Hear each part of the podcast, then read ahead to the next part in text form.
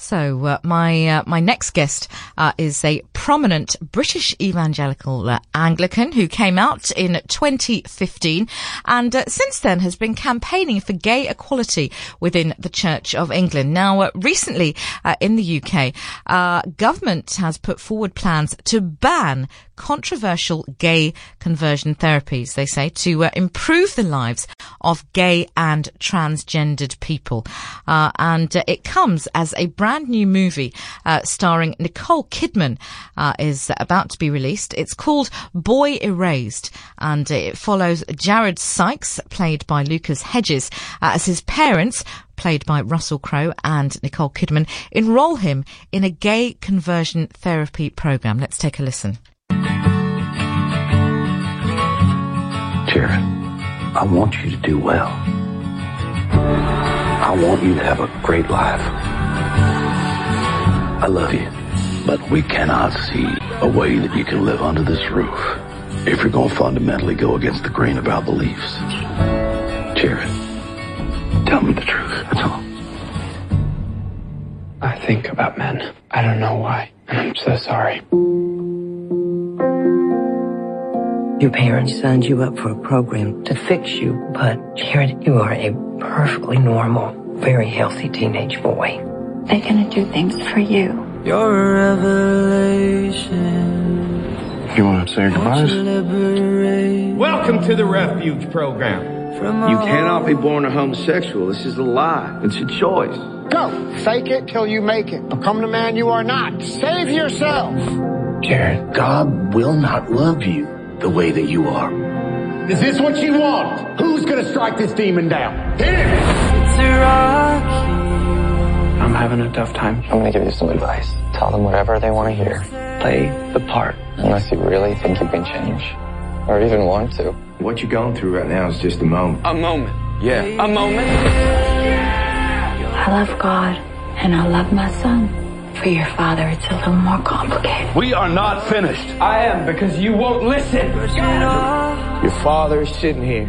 Tell him how you hate him. I'm not gonna pretend I hate my father. I don't hate my father. Then where is all this anger coming? Because you're making me angry. Open the door now. They say sometimes you gotta hurt a child in order to help them, but a mother knows when something isn't right. I don't want to pretend anymore. I've had to ask myself and God if I'm ready to lose you. You're revelation. Uh, that was uh, the trailer for a brand new movie starring Nicole Kidman uh, about uh, uh, a young boy enrolled in a gay conversion therapy program by his parents. It's called Boy Erased and it stars Lucas Hedges uh, and and Russell Crowe, in addition, of course, to to Nicole Kidman.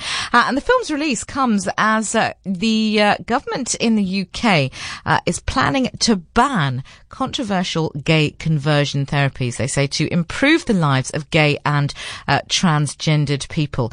Uh, and uh, the idea uh, is that uh, gay conversion therapy is a very antiquated uh, and very ill-advised uh, sort of pseudo cycle treatment, uh, which some people believe, um, or those who believe that that sexuality uh, is an affliction, can cure. there's absolutely no evidence to suggest this, and someone who is incredibly passionate about pushing the British government's policies through is Jayne Ozanne. She's a prominent British evangel- evangelical Anglican. She herself came out in 2015, but not before uh, she had gone through uh, a deliverance ministry uh, and underwent an, an exorcism, uh, a gay conversion therapy, because she believed uh, that her homosexuality was a sin. And it gives me great pleasure to welcome Jayne to the show this evening. Jayne, welcome. Thanks so much for joining us. Thanks, Sara. So uh, uh, yours is a is a fascinating story to me. You are somebody who went through so-called conversion therapy. Can you just give us a little bit of a background? How did you end up in a situation? Uh, and was this volunt- voluntarily that you went for conversion therapy? Yes, no, I, I, I did. I think just to start off to explain, um, the phrase conversion therapy really is a catch-all phrase for um, a variety of, of, of, types of prayer um, and teachings that uh, individuals like myself um, choose to go through. I grew up in a, a very evangelical, uh, charismatic uh, sort of church and setting where I believed uh, being gay was sinful and wrong. Um, and in fact, I, would go further than that. I thought that it was um, an abomination and I needed healing. Um, and I struggled quite um, uh, privately with my feelings, um, my the fact I knew I'd been falling in love with women, and I didn't feel I could talk to anybody about it because even talking about about it would put me on what I call the theological naughty step. You know, it would uh, make me seem unsound amongst my friends. So I did what I now realize is, is quite common. I spent uh, quite a few years praying privately, um, you know, trying to bargain with God, trying to plea bargain, fasting and prayer.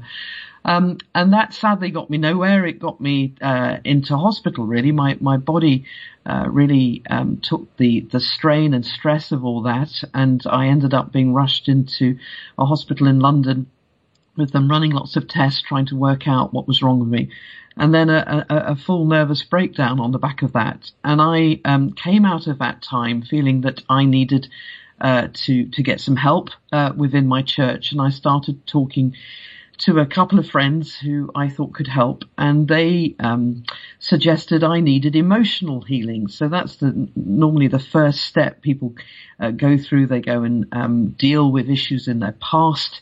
Um, there is a belief in certain parts of the church that um, one's um, what they see as uh, wrong attractions are often as a result they think of a overly dominant relationship with one parent and perhaps a poor relationship with another parent. So you often pray into that. Um, then when that doesn't work, you might start praying into other uh, significant friendships or things that might have happened to you. And frankly, you end up uh, going through every element of your past, desperately trying to find a reason why you are uh, feeling the feelings that you do. And as a as a an individual, you're often left feeling a complete failure because you um, you you make yourself very vulnerable. You you share uh, very openly, often with strangers. Uh, you you pray with faith, but it doesn't work. So you're told that uh, perhaps you haven't got enough faith, or you're not being open enough.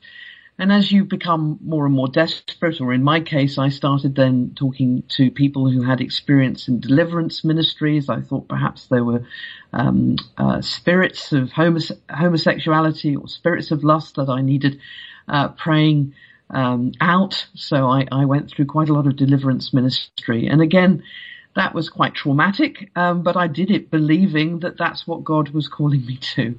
Wow. And I'm an educated, I'm an Oxbridge educated woman. You'd think that I might, um, in a sense, know better, but I truly believe because everybody, this is the key. I think people don't understand. When you grow up in a, an environment where everybody in your church believes the same thing, where your pastor believes the same thing, where the network of churches you belong to believe the same thing, you you you trust that that is good and right and proper. People love you; they want to see you healed.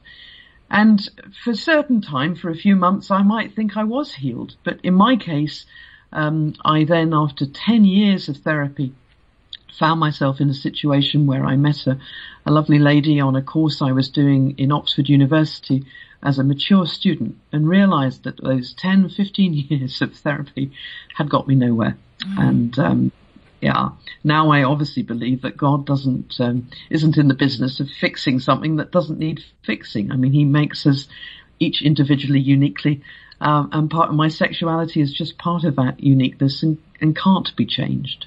Now, that's what's so fascinating for me about your story is, and the reason that we're even having this conversation uh, is because uh, the so-called controversial, or well, not so-called controversial, controversial so-called uh, conversion therapies that look set to be banned uh, in the UK, I gather, as part of uh, government uh, government plans, um, essentially yes. to to improve the lives of members of the LGBTQI plus plus plus community, and also there's a number of a couple couple of films that have come out uh, this year looking around the issue of conversion therapy.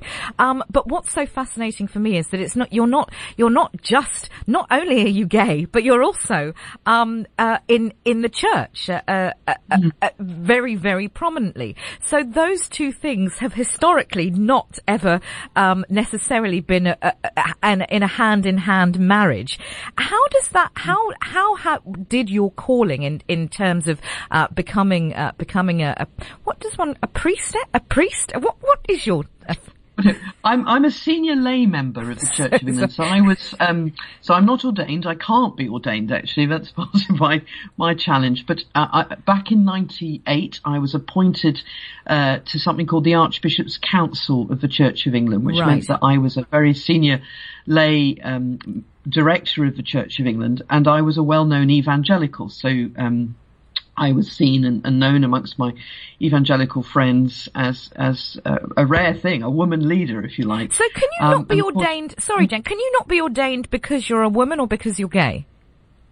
Well, because I'm gay and that I believe that um, in marriage between uh, two gay individuals, and I also believe that God calls us to have a full relationship. I, I people ask me, "Am I practicing gay?" And the answer is, you know, I don't need to practice, but you know, I believe that if two people love each other and they're committed to each other and they're, um, you know, that they are married to each other, then they should be having a sexual union. Yeah. And obviously that is not something that the Church of England believes. So there are partnered uh, gay priests, but they have to sign an agreement that they will be celibate for life. And I just think that that is wrong. I think that's ungodly, unhealthy, and frankly, as we know, leads to huge uh, levels of mental anguish, depression, self-harm, and sadly even suicide. This is not just, you know, this is why the conversion therapy ban is so, so important. And I, I led a major debate last year in the Church of England to condemn uh, conversion therapy and then call on the government to ban it. So mm. I've been quite active with the government trying to, to ban it because of the level of mental anguish and harm that it puts the LGBTQ community through. In your experience, is the are the majority of uh, conversion conversion therapies therapists uh, are they tied to religion, or or, or is that not always yeah. the case? Mm. Well, it, it um, it's interesting because this is the journey the government has been on. Originally, they assumed that um, the, the, therapists, if you like, that were, were trying to help people uh, change their sexuality were psychotherapists or psychiatrists, um, i.e. part of the medical profession. Mm. So back 2015, when there were calls on, on the British government to, to ban conversion therapy, what they decided to do was to bring together a consortium of all the major medical uh, representatives from the National Health Service to the Royal College of Psychiatrists to the uh, Christian psychotherapists, and they all signed uh, an agreement. It was quite a landmark agreement uh, condemning conversion therapy and saying, as medical practitioners, that this was uh, wrong, unhealthy, and led to severe mental um, uh, um, uh, health issues mm. for the LGBT community, general practice. You know, virtually everybody was anybody in the medical health world, and the government thought that that was sufficient. Now, what I and others have been trying to say is that the vast majority of people who've been offered and uh, through uh, conversion therapy do so in religious settings. They do so by, if you like, in back back rooms of mm-hmm. untrained, unprofessional, uh, well-meaning people who believe that um, they have a, a perhaps a, a, spiritual power of healing, but um, are dealing with something that's um, actually far more complex and, and, complicated and isn't just isn't a matter for healing at all. Um, um, the government, the British government, ran a survey last year, and um, to, if you like, find out the level of um, the percentage of people who'd been offered or involved with conversion therapy, and because they didn't believe me, frankly, they didn't believe that there were many people out there, and to their absolute astonishment, they found that thousands of the LGBT community had been through this and been severely damaged by it. Uh, we had 108,000 people responded to the survey and 2%, so 2,000 people admitted to going through conversion therapy and 5% admitted to having been offered it. So it was a much bigger problem than the government recognized and they knew they needed to act. Extraordinary. So, um, Yes, it's, and Mike can say it's not just the Christian um, faith, uh, the Muslim faith, mm. the Buddhist faith. You know, a lot of those which have uh, roots. Perhaps it is a cultural issue in in Africa and Asia. And what we're seeing are young people, um, particularly in London, who are threatened with being sent home, back home to, to homeland countries where quite primitive forms of um, of conversion therapy. Well, it's not therapy at all. I mean, no. we have quite a lot of evidence now of, of sadly of corrective rape therapies that are used, which yeah. are just horrific. Um, electrical uh, treatments, you know, with currents and, and aversion therapy. It's just barbaric. And the bottom line is all the scientists, all the biologists, all the medics that we know will, will, who've done a lot of research into this know that you cannot change your sexuality. The, um, sexuality may be fluid in that it, it, you know, as we, our hormones change, as we ourselves change, sometimes that uh, changes as we get older, but you cannot, um, uh, uh, put yourself through programs to try and change it. You have to learn to accept it. And from my point of view as a Christian, uh, learn to celebrate who we are uh, and accept who God has made us to be, and learn how to how to use that as a gift not as something to be ashamed of. Can you just talk briefly about your own experience of uh, a deliverance ministry? I mean, what what lengths, in in very practical uh, terms, did you go to um, because you felt that you needed to be healed from what was just your sexuality? Well, I went to yes, I was prepared to go to all lengths. To be honest, I was desperate to lead a happy and fulfilled life, and that meant that I I wanted and I wanted to be accepted by a community I knew would disown me if I came out. Yeah. So I was prepared to try anything. And actually the first, um, uh, deliverance ministry I went through was actually in South Africa, believe it or not, with uh, an individual who uh, um, I know cared uh, um, deeply uh, for me in, in, that she wanted me to be healed, and uh, we went through a lot of prayer and deliverance ministry. Um, it was quite frightening from my point of view. It was the first time I'd been exposed to that sort of um, uh, demonic, as she would call it, uh, um, deliverance. Um, and the, the, one of the difficulties is this is all done by people who you trust, who you uh, know, and frankly mean well to you. You know, mm. they love you, they want to see you healed. It's um, so you do want to uh, have faith in them and uh, you go along with what they say and do, but it leaves you quite traumatized afterwards, to be honest. And then you don't feel you can talk to anybody because uh, you think people will think you're a bit nuts, um, yeah. to, to, put it bluntly. Um, but it's it comes from a a faith perspective, which is still uh, very much believed within certain evangelical churches back home and across the world that this isn't, you know, you, you believe that God can uh, do anything, that you believe that God can heal you, so you assume that uh, this is something that He will want to change. And uh, all I, that's why I've become so, um, um, I suppose, outspoken in my concerns for what I see as spiritual abuse. This is not mm. something that God wants to deal with. It, it leads to deep trauma. Um, it leads to great uh, mental health issues and um, frankly led me to a very dark place. And um, I, you know, I'm grateful to still be alive now, but sadly that's not the case for many others who find it so uh, um, horrific that they do end up taking their own lives. So that that is why I think we have to to look again at the teaching, the spiritual teaching behind this, recognize the harm that this is being uh, that is being done, and, and look again at what the Bible, from my point of view, teaches us of what it is to be human. Here would just, uh, and my final question, I guess, to Jayne would, would be, uh, what's, what's always, um, made me curious, and I, am not somebody that follows a, a formal uh, religion. And you know, th- to me, that the Bible isn't the word of God. That's just that's my personal opinion.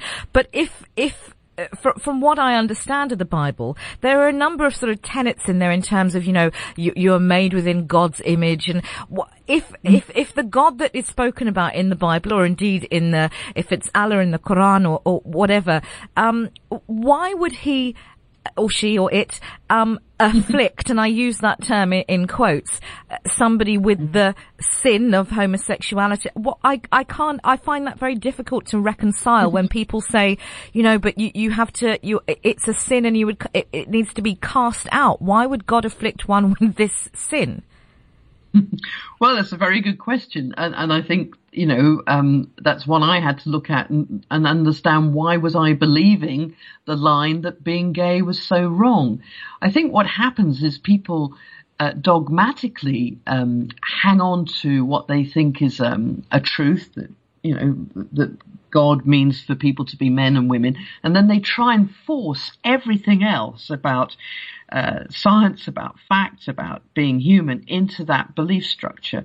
And despite all the evidence that shows um, the trauma this causes people, uh, the, the scientific evidence now that shows us that sexuality is on a spectrum, that gender is on a spectrum, you know, we, we've now far more aware of um, our, our friends who are intersex. That raises all sorts of questions for us about uh, what it is to be human.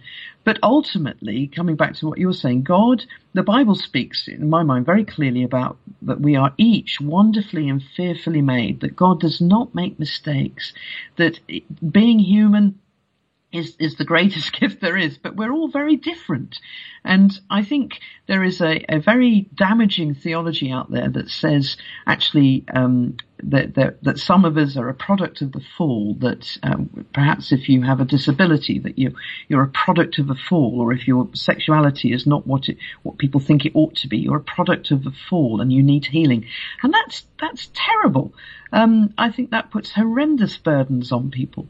And I, I think it's that theology that needs changing and challenging. We have to learn to accept who we are in all our diversity and know that we um, each are, are, very different and that that is part of the beauty of creation, that we are, I don't know, a, a very diverse set of human beings. Mm. And the challenge God has is that he loves us each individually, passionately, and we have to learn to love each other uh, as, as much as he does us, or she does, depending how you yeah, indeed, indeed. Uh, Jayne, it's uh, you're a breath of fresh air, certainly to to me. Uh, indeed, I mean, you you, you know, it, it hasn't changed my views on uh, on formal religion, but it has given me a little bit of hope that there, in terms of the that what I believe, um, in terms of us as individuals and and our universal right to love whom we choose, um, that that gives me a little bit of hope. It's fascinating to have heard your story, mm. and I do thank you for joining us this evening. Thank you. Thanks very much, Sara-Jayne.